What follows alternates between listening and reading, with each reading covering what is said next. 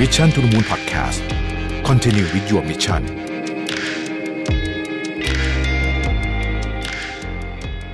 สวัสดีครับยินดีต้อนรับเข้าสู่ Mission to the Moon Podcast นะครับคุณอยู่กับประวิตร หาญอุตสาหะครับผมอัด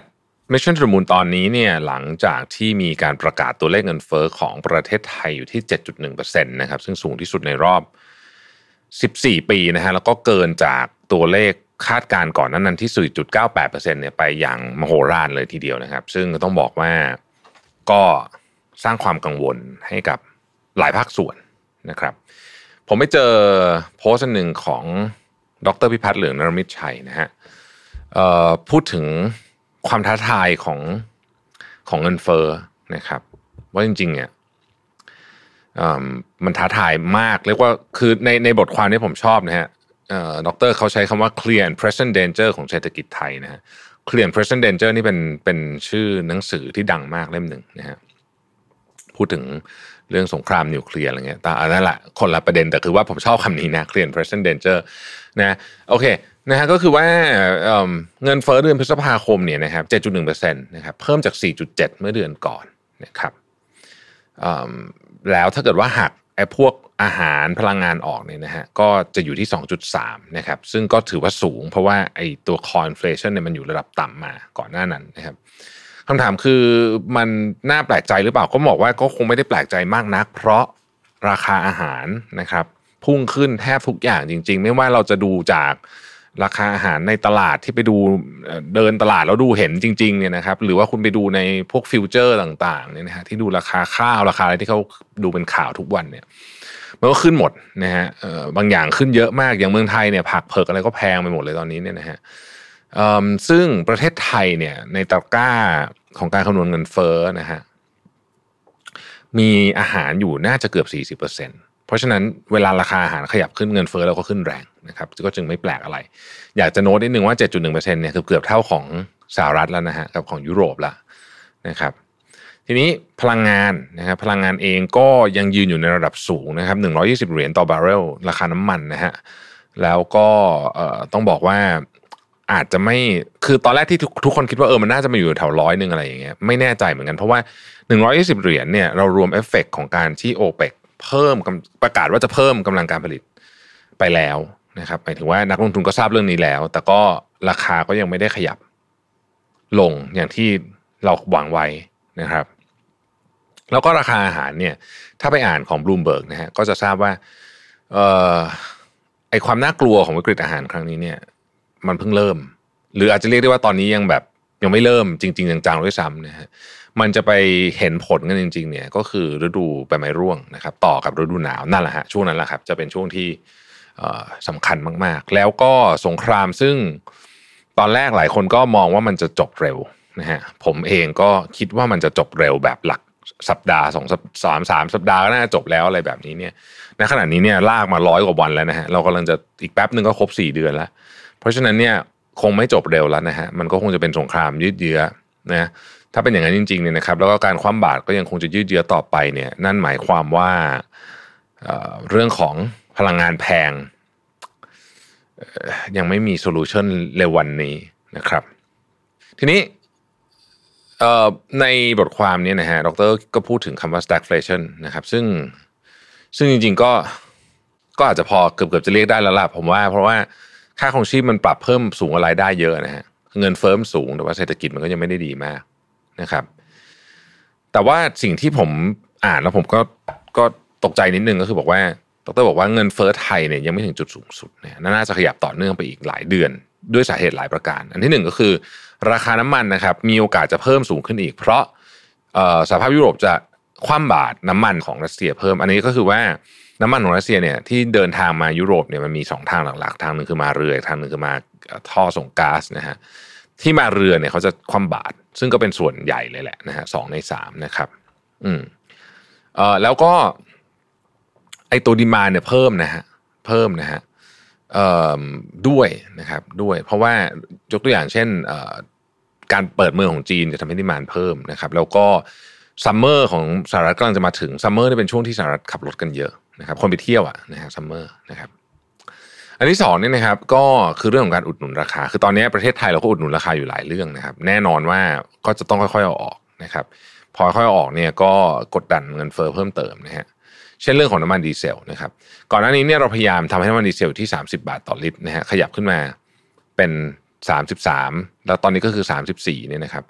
แต่ว่าการอุดหนุนน้ำมันดีเซลเนี่ยมันใช้เงินเยอะนะฮะดร.บอกว่ากองทุนน้ำมันเนี่ยอุดหนุนน้ำมันดีเซลอยู่ลิตรละ 8.5 บาทนะฮะลดภาษีสรรพสามิตให้อีกลิตรละ5บาทแปลว่าวันนี้เนี่ยน้ำมันดีเซลที่เราใช้กันอยู่เนี่ยนะรัฐเสียรายได้จากการลดภาษี1ละนะฮะแล้วก็เป็นการอุดหนุนเนี่ยนะฮะรวมกันทั้งหมดเนี่ย 13.5 บาท 13.50 สตางค์นะครับเราบริโภคน้ำมันดีเซลวันนึงประมาณ65ล้านลิตรนั่นแปลว่ามีการอุดหนุนวันนึง800กว่าล้านบาทนะฮะเดือนนึงก็20,000 ล้านนะฮะถ้าทำทั้งปีนะครับก็จะประมาณเกือบ 300,000 ล้านซึ่ง 300,000 ล้านคือ 10% ของงบประมาณประเทศนะฮะก็แน่นอนว่าคงจะทำแบบนี้ต่อไปไม่ได้เพราะปัจจุบันนี้กองทุนน้ำมันก็ติดลบไปแล้ว 80,000 กว่าล้านอย่างที่เราติดตามกันในข่าวนะครับถ้าเป็นอย่างนั้นจะทำยังไงก็คือก็คงต้องทยอยเอาออกนะฮะเพราะทำไปแบบนี้ตลอดเนี่ยรัฐเองก็จะสูญเสียรายได้มหาศาลนะครับก็คงต้องทยอยออกพอทยอยออกมันก็จะส่งผลต่อเรื่องของเงินเฟ้อโดยทั้งทางตรงและทางอ้อมเลยนะครับจริงๆอันนึงที่อุดหนุนอยู่เยอะก็คือแก๊สหุงต้มนะฮะแก๊สหุงต้มนี่ก็อุดหนุนเยอะเช่นกันนะครับข้อที่3นะฮะที่ดร.เขียนในบทความใน Facebook Post เนี่ยก็คือว่าเงินเฟ้อที่ว่าสูงแล้วเนี่ยแต่ถ้าเกิดเราไปดูดัชนีราคาผู้ผลิตซึ่งสะท้อนต้นทุนจะพบว่าเงินเฟ้อในฝั่งต้นทุนเนี่ยเพิ่มมากกว่าฝั่งผู้บริโภคอีกแปลว่าผู้ประกอบการตอนนี้แบกรับต้นทุนที่สูงขึ้นนะครับแต่ยังไม่สามารถที่จะส่งผ่านราคาไปให้ผู้บริโภคได้อย่างเต็มที่เพราะด้วยสภาพเศรษฐกิจพูดง่ายคือสมมุติต้นทุนเพิ่มมา 50% ไม่ใช่ว่าจะไปขึ้นราคาลูกค้าได้ 50% จริงๆอาจจะขึ้นได้น้อยมากจะขึ้นได้ 10% นะครับแม้ว่าเศรษฐกิจไทยจะมีแนวโน้มฟื้นตัวแต่เงินเฟ้อก็เพิ่มขึ้นเร็วมากนะฮะก็เงินเฟ้อเพิ่มเยอะเนี่ยมันก็แน่นอนฮะลดกำลังซื้อของประชาชนนะครับโดยเฉพาะไอ้เงินเฟ้อเนี่ยมันมาจากต้นทุนด้านพลังงานและอาหารซึ่งคนต้องใช้ทุกวันนะจำเป็นมากๆแล้วต้องใช้ทุกวันแม้ว่าเราจะเป็น Net Exporter ของอาหารนะครับแต่ประเทศไทยมีสัดส่วนการบริโภคพลังงานและอาหารในตะกร้าที่บอกเมื่อกี้เนี่ยเยอะมากนะฮะเพราะฉะนั้นเนี่ยพอ2อันนี้มันขึ้นนะฮะมันก็จะทำให้เงินเฟ้อเร็วขึ้นนะครับและคนรายได้น้อยจะบริโภคอาหารและพลังงานเป็นอัตราส่วนที่มากขึ้นไปอีกนะครับดังนั้นบทสรุปก็คือเงินเฟ้อเป็น Clear and Present Danger ของเศรษฐกิจไทยอย่างแท้จริงเพราะนี่แหละกำลังซื้อลดนะครับเงินความเป็นอยู่ก็จะแย่ลงเงินออมความสามารถในการจ่ายคืนหนี้ก็จะแย่ลงหนี้ครัวเรือนไทยก็ค่อนข้างสูงอยู่แล้วนะฮะแล้วก็ไป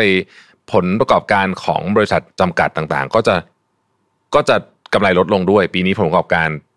ของบริษัทก็จะไม่ค่อยสวยสักเท่าไหร่นะฮะแล้วบริษัทต่างๆก็อาจจะมีความจำเป็นต้องลดต้นทุนลดการลงทุนลดการจ้างงานนะฮะแล้วก็อีกอันนึงก็คือหนี้ที่ก่อมาก่อนหน้านี้นะครับทั้งของประชาชนทั่วไปและของบริษัทภาคเอกชนต่างๆนานารวมถึงภาครัฐด้วยเนี่ยนะฮะคือดอกเบี้ยเนี่ยยังไงมันก็ขาขึ้นใช่ไหมเพราะฉะนั้นเนี่ยต้นทุนมันก็จะสูงขึ้นไปด้วยนะครับดร.บอกว่าเป็นความท้าทายสำคัญต่อแบงก์ชาติอย่างยิ่งเลยเพราะว่าต้องหาสมดุลระหว่างการสนับสนุนการฟื้นตัวทางเศรษฐกิจนะครับที่ก็กำลังอ่อนแอแล้วก็มีความเสี่ยงนะฮะกับแรงกดดันด้านเงินเฟ้อถ้าขึ้นดอกเบี้ยเร็วเกินไปจริงๆอันนี้ก็เป็นโจทย์ที่คล้ายๆกับเฟดเหมือนกันก็คือขึ้นดอกเบี้ยเร็วเกินไปก็มีโอกาส recession นะครับขึ้นดอกเบี้ยไม่ขึ้นดอกเบี้ยเลยนะฮะก็เอาเงินเฟ้อไม่อยู่นะครับเครื่องมือที่แบงก์ชาติใช้ในการคุมเงินเฟ้อเนี่ยนะฮะก็คืออันนี้แหละนะครับก็คือดอกเบี้ยนี่แหละนะครับแม้ว่าเงินเฟ้อจะมาจากต้นทุนแล้วก็เป็นปัญหาด้านอุปทานส่วนมากนะครับแต่ทิ้งไว้นานๆจะทำให้เงินเฟ้อติดลมบนนะครับโดยเฉพาะการที่เขาเรียกว่า wage price spiral คือเขาเรียกว่าเงินเฟ้อคาดการเงินเฟ้อก็คือคุณคิดว่านี่มันจะขึ้นเพราะฉะนั้นคุณจะขึ้นมันไปก่อนเลยอะไรแบบนี้นะฮะมันก็จะหมุนไปเรื่อยๆมันก็เฟ้อไปเรื่อยๆนะครับและแบงก์ชาติก็อาจจะเจอปัญหาเดียวกับธนาคารกลางสหรัฐเมื่อปีก่อนที่พยายามยืนยันว่าเงินเฟ้อเป็นเรื่องชั่วคราวนะฮะแล้วก็เป็นปัญหาที่ไม่นานนะครับและก็ความเสี่ยงของการฟื้นตัวยังมีความเสี่ยงเรื่องการฟื้นตัวทางเศรษฐกิจทำให้กระตุ้นเศรษฐกิจต่อไปทำ QE ต่อเนื่องนะครับจนกระทั่งรัฐบาลแบงก์ธนาคารกลางสหรัฐก็ออกมายอมรับจริงๆว่าช้าไปละหมายถึงว่าคือเบรกไม่ทันว่างั้นเถอะเลยเรียกว่า behind the curve นะฮะ ตอนนี้ก็เลยต้องเบรกหนักเลยนะฮะเราก็ไม่รู้ว่าผลจะเป็นยังไงด้วยนี่ก็เป็นปัญหาที่ท้าทายมากเพราะว่าเรื่องดอกเบี้ยเนี่ยมันเป็นอะไรที่มันไม่มีสูตรเป๊ะๆนะไม่ใช่ว่าทำแบบนี้แล้วผลจะออกมาแบบนี้เป๊ะๆนะครับธนาคารกลางเองก็น่าหนักใจเพราะว่าขยับตัวเร็วก็ไม่ได้ขยับช้าก็เดี๋ยวก็ช้าเกินไปนะฮะก็ต้องหาจังหวะที่ดีโดยรวมๆแล้วเนี่ยประโยคสุดท้ายก็ผมก็คิดว่าเป็นประโยคสรุปที่ดีคือสถานการณ์น่าเป็นห่วงจริงๆนะครับ